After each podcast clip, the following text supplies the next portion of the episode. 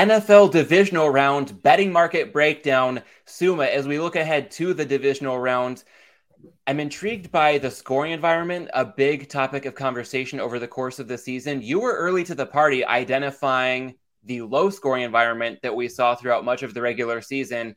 Throughout the wild card round, we saw some games sail over the total. Only one game failed to go over. And go figure, a game that closed 45 and a half, seven touchdowns. The Cowboys and Bucks couldn't get there last night thanks to quite a few missed extra points. Overall, do you think there's any underlying reason that playoffs might be higher scoring, or do you think that what we saw in the regular season might be more indicative of what we can expect for a scoring environment looking ahead to the divisional round? First of all, um, I think the fact that um, some games sailed over the total is just simply a small sample variance because we know that the average error between the total and the final scoring line is on average 11, 11 points. So any total, even though that you believe that the closing line is very efficient, but because of the scoring distribution in the NFL, the final score will on average always be far away from the closing spread or, or closing total. Spreads are um, do have a mean absolute error of 10 point something and totals are a little bit higher because they have more volatility. So, yes, the scoring environment was low over the course of the season. Um, first of all, secondly, um, if, if I told you that, hey, on week 17, there will be five games where the total or where the final score flies over the total, would have said, yeah, that's that's probably pretty doable. Could easily happen. It's just that this week we only had six games. So um, I think there's still a decent chance that out of six games, five games on any given week in the NFL can fly over the total. And secondly, when it comes to the playoffs, we usually are dealing with better offenses. So we would expect the scoring environment to be uh, different um, in the playoffs because just look at the divisional playoffs for the AFC Trevor Lawrence, uh, Patrick Mahomes, Joe Burrow, and Josh Allen uh, four quarterbacks with uh, top 10 ish offenses, we would expect the scoring environment to be higher than uh, throughout the course of the regular season when, when we look at all 32 teams. When you mentioned some of the high flying offenses that we see in the playoffs, we can use that as a transition to the first game of the divisional round. Patrick Mahomes and the Chiefs off their bye hosting the aforementioned Trevor Lawrence and the Jacksonville Jaguars. This game opened Kansas City as high as a nine and a half point favorite, total of 52. Current consensus, Chiefs minus eight and a half. That total has ticked up to 53. So, Suma, early on in the betting cycle for Jags Chiefs, what do you make of a little bit of money on Jacksonville as well as some money on the over? Yes, um, we had this matchup in, I think, November already. And at that point, the Jags, I think they closed somewhere around nine and a half points at, at Kansas City. They hang in the game. Um, they lost by 10 in the end. So, guys who, who got the plus 10 got a push in the end. I think it was also um, kind of uh, tight late in the game because you needed the Chiefs to get a final first down instead of kicking a, a um, late field goal to go up by 13. And I think since then, we got no new information about the Chiefs. They are just as good as we knew they were back then. But the Jacksonville Jaguars got progressively better. Like their early season variance, especially with those turnovers, uh, went down. Their offense uh, um, started to click even more. They had all these great comebacks. So there was an, an arrow that pointed upwards on the Jacksonville Jaguars. So I think it's a logical reaction that we see this number opening lower than we did during the regular season. When it comes to the total, the game back then, I think it ended 30 to 20 for the Chiefs, but both teams also had a few scoring opportunities where they got stuffed deep uh, into opposing um, territory. Um, I think that, that, the Jaguars had a turnover on downs deep, deep in Chiefs territory. The Chiefs had, I think, two turnovers or something. So we have a game with two top 10 offenses, maybe one of maybe the best offenses in the Chiefs, and the Jaguars as a borderline top 10 offense, and two defenses that are average at best. Like the Jacks defense is not average. The Chiefs defense, they have a, a significant advantage because they have a defensive coordinator that's very experienced with two weeks to prepare. So that's something that could raise the ceiling of the defense. But both defenses on paper are not even average. So makes complete sense in my opinion that this total first is in the low 50s and that bettors might rather be looking at the over early on than the under. Another matchup that has attracted some over interest early on would be the nightcap on Saturday, the Giants at the Eagles. This one opened Philadelphia minus seven, total 47. Currently, we're looking at the Eagles up a tick to minus seven and a half, and that total up a full point to 48. So, Suma, maybe some more intrigue on the total. But I've got to ask first and foremost I know Jalen Hurts' status going to be an X factor. Just how close is he going to be to 100%? But if he's anywhere near full strength, at Kansas City minus eight and a half, Philly minus seven and a half, a Chiefs Eagles teaser sounds too good to be true where it can be found for a minus 120 or bettor. Is there anything I'm missing, or do you think this is probably going to be that type of teaser that pretty much every better with a pulse is going to be banking on this weekend? I think this is going to be the most popular teaser of the season. I mean, you can tease the Chiefs and the Eagles with two weeks of rest at home down to below a field goal. I mean, like you almost have to take this. I mean, it's it's going to be the the most popular teaser, and it might be the square, squarest teaser teaser on the planet, but it's probably a, a decent one to to snag. And when it comes to the total, is this a, another case of just hey, we saw a bunch of points in wild card weekend. So to your point, there can be a lot of noise there, but maybe the market is buying into some signal. Another game where we've seen a quick tick up from an opener, in this case of 47, currently sitting at 48. Yeah, I think that um, the Eagles, we don't know exactly how close Jalen Hurts is to 100%. My best guess is that he's not 100%, but they would probably run like 97% of the playbook for him. Um, he had a, um, I don't remember um, what that bone is, but that sprain was likely going to cause a lot of pain. And they, and they also said that in week 18, he was in a lot of pain. He can easily play through it, but I wonder whether they might not call three sneaks in the game and maybe only two if you get what I mean. Um, like mm-hmm. they they might be just a little bit cautious, and when it comes to plays where Jalen Hurts would have to expose himself into bodies of, of opposing defenders, that could easily happen, and that's like a small uncertainty we're still dealing with um, in this matchup. I mean. The Giants had a great game against the Vikings, like a phenomenal game. That offense, just from a schematic standpoint, I was really, really impressed like taking all the easy layups, um, using a lot of eye candy, play action. Barkley ran well, but they played against a Vikings defense and a Vikings team where like every guy with a pulse know, knew that they uh, would be frauds. And the Vikings defense is really one of the worst in the league. And this week, it will be a completely different matchup for the Eagles. Um, the Eagles have two good cornerbacks who can play man to man.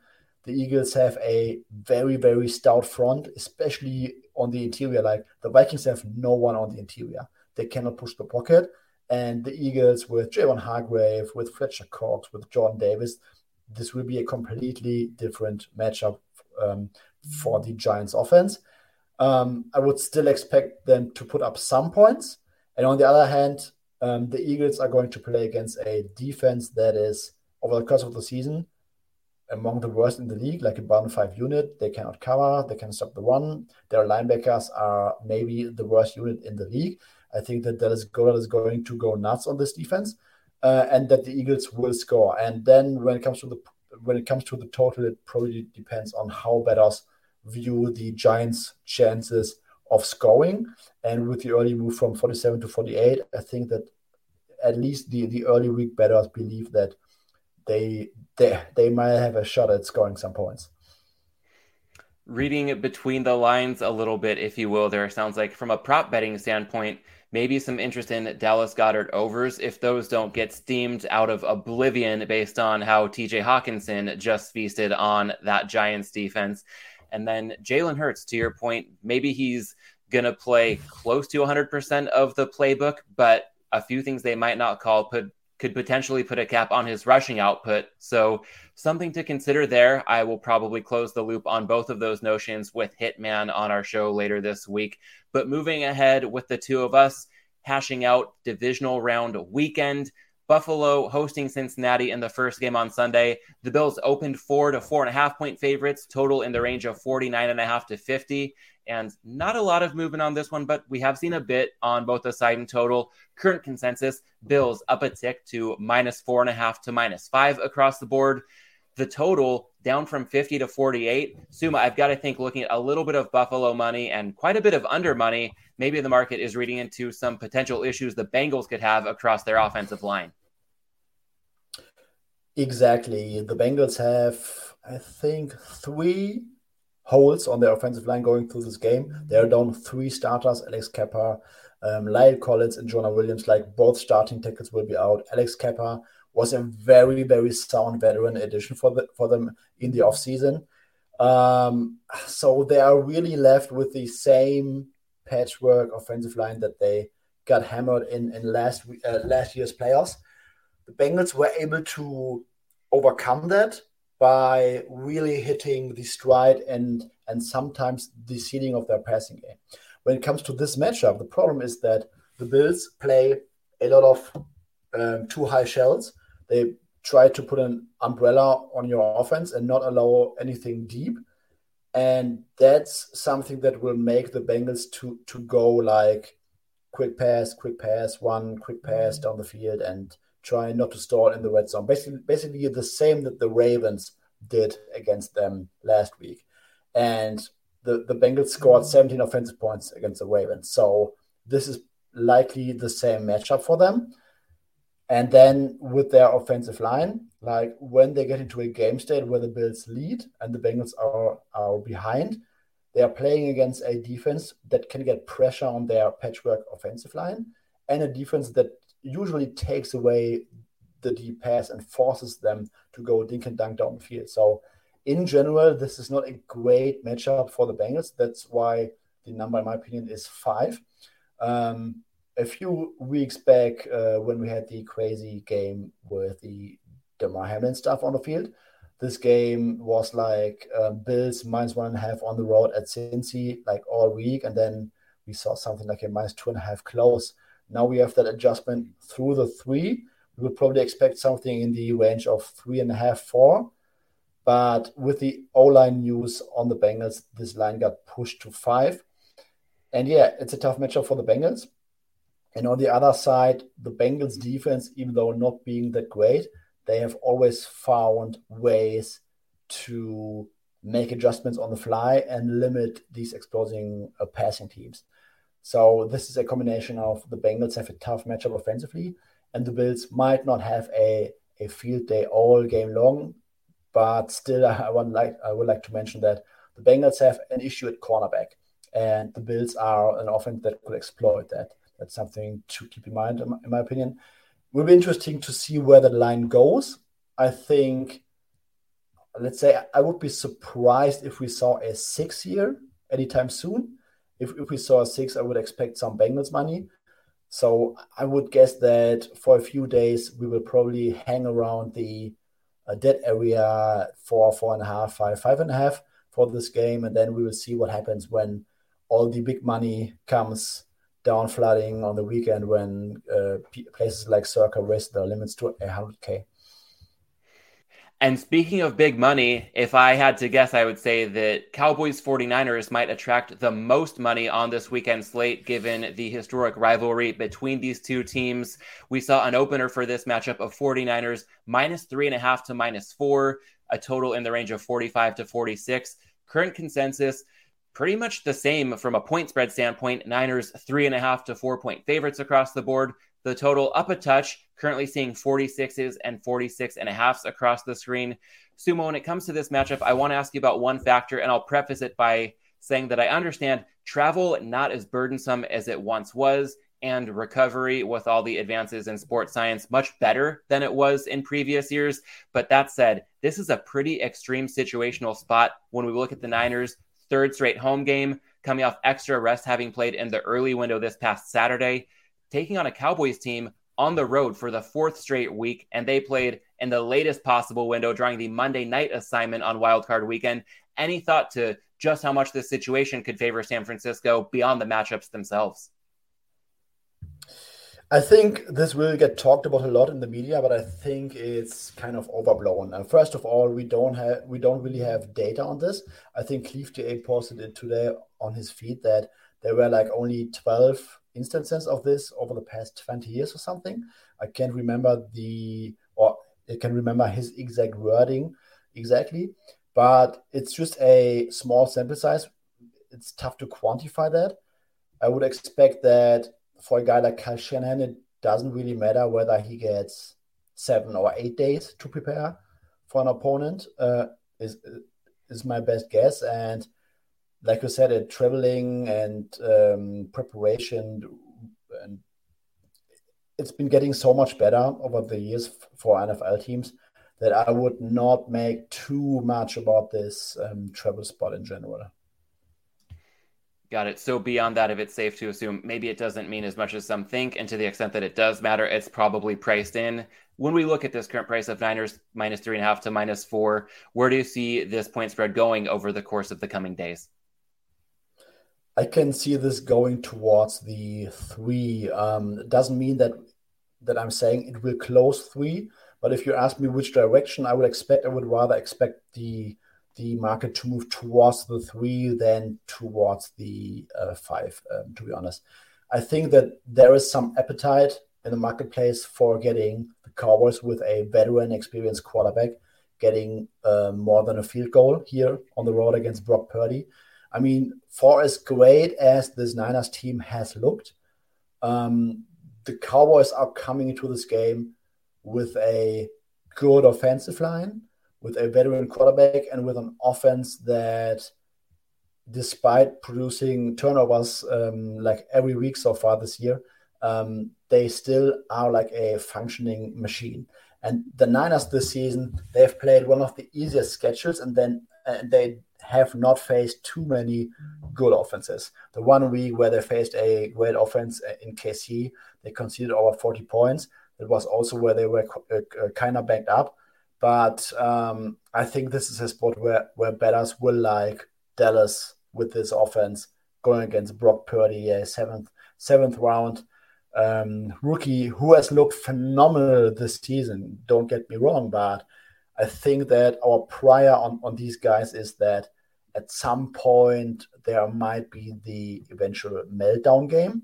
Could be this week, it could be next week, don't know. But I think there will be more appetite on the Cowboys here at this number than, than the Niners. I, I also, and um, I know we will do Fabian's forecast later.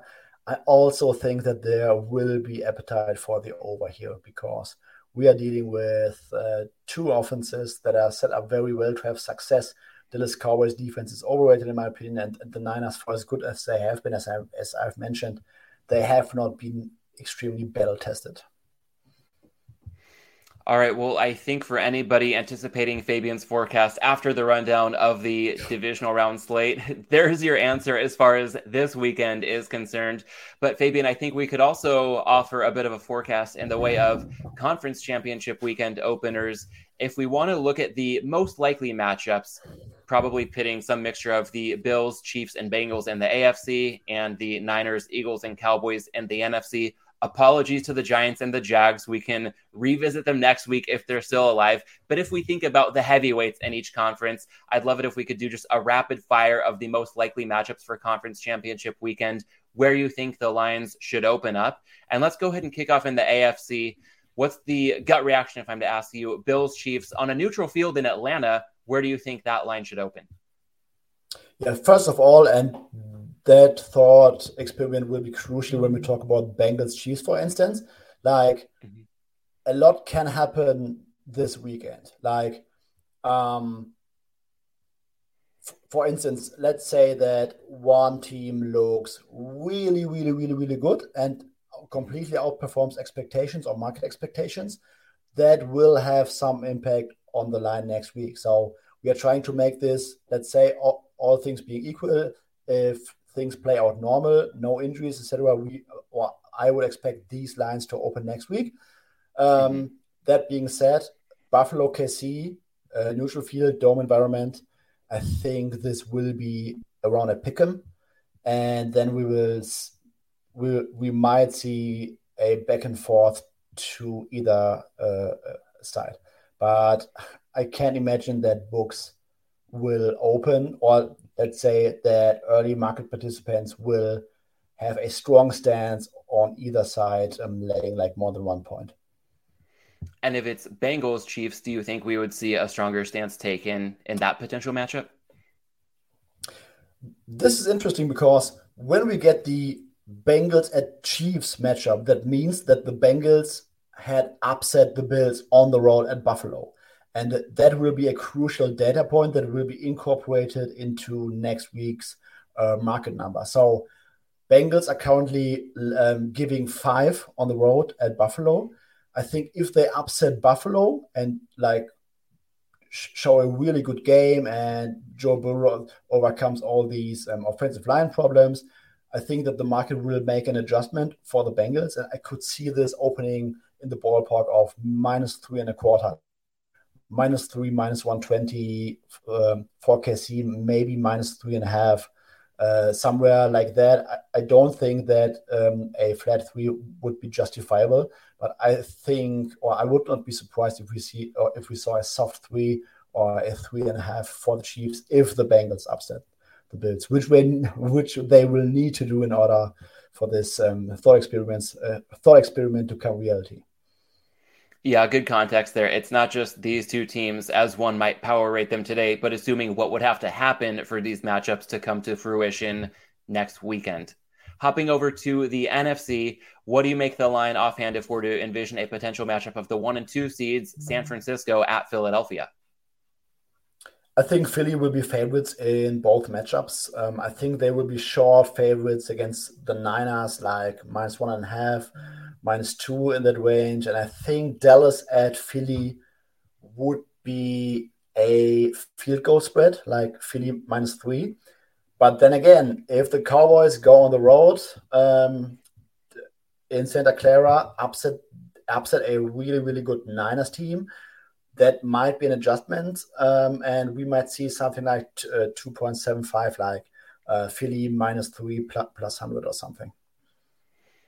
I really like the context you've shared throughout this thought exercise. I want to make clear the purpose of this version of Fabian's forecast, not necessarily to encourage everybody to go out and bet early if there are any discrepancies from the numbers that we've thrown out over the past couple minutes, but really to try to think through the process of getting to the best of the number. And Suma, I think that dovetails nicely with a Twitter thread you posted recently as it pertains to the ever polarizing topic of closing line value. Could you speak briefly to what you intended to share in that thread in your own words here and how that might relate to some bettors going through a similar thought exercise of trying to position themselves to be ready to get the best of it once we have lines available for conference championship weekend. Yes, I think closing line value is one of the biggest and most dividing topics on gambling Twitter. Um, and I think that the concept of closing line value is misunderstood by a lot of people in the space especially maybe bettors that are not very experienced. Then there are people who are very experienced and, ha- and are long term bettors, and they say, I don't put too much stock on closing line value. And I think it's also um, uh, manageable to win when you bet closer to game time. That's a completely valid argument. And there are people that can win long term without obtaining um, a, a, positive closing line value but that's by far not the majority. Um, closing line value basically um, tells you the, the difference in the implied probability that you bet into and the implied pro- probability by the market um, when the market closes at game time, where the market is supposed to be at, at its most efficient point.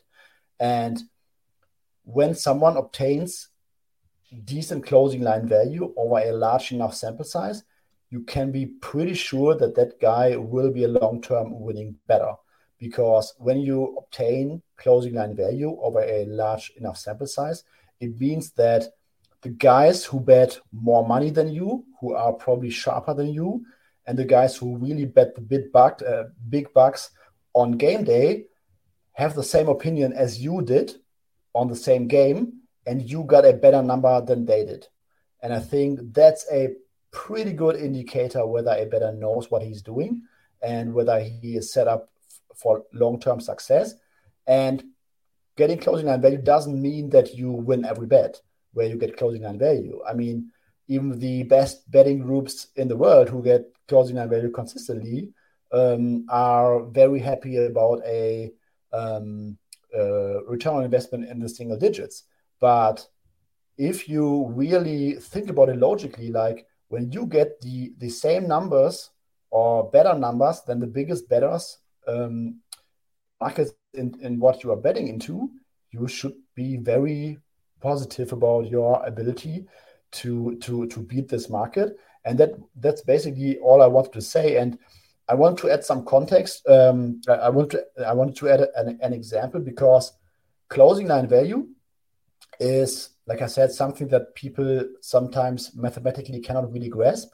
But it, I want to show an example with, with last week's Bengals Ravens game because when you get closing line value, it can lead to a direct impact on your return on investment because if you beat the number by one or two points every now and then, and the game falls exactly between your bet and, and the closing number, it means that just because you got in early and got closing line value, you won your bet, and the guys who bet close did not, and that will have an, a direct impact on your on your on your record and on your return on investment because simply by beating the number, um, you will, over a large enough sample size, win enough bets that simply fall between your bet and the closing number. And when you are then also very good at handicapping the game and you might have some value against the closing line, you are set up really, really well. I feel like you basically just told me it's not as simple as just picking winners. To which I would say yes. it is as simple if you want to get better insight on how to pick winners following the right process to go ahead and follow Suma on Twitter at Suma810. That's S U U M A 810. You can also find me there at MLandis18. Want to thank everybody for tuning in to this episode, and I'll be back in a couple days with Hitman for a divisional round prop betting breakdown.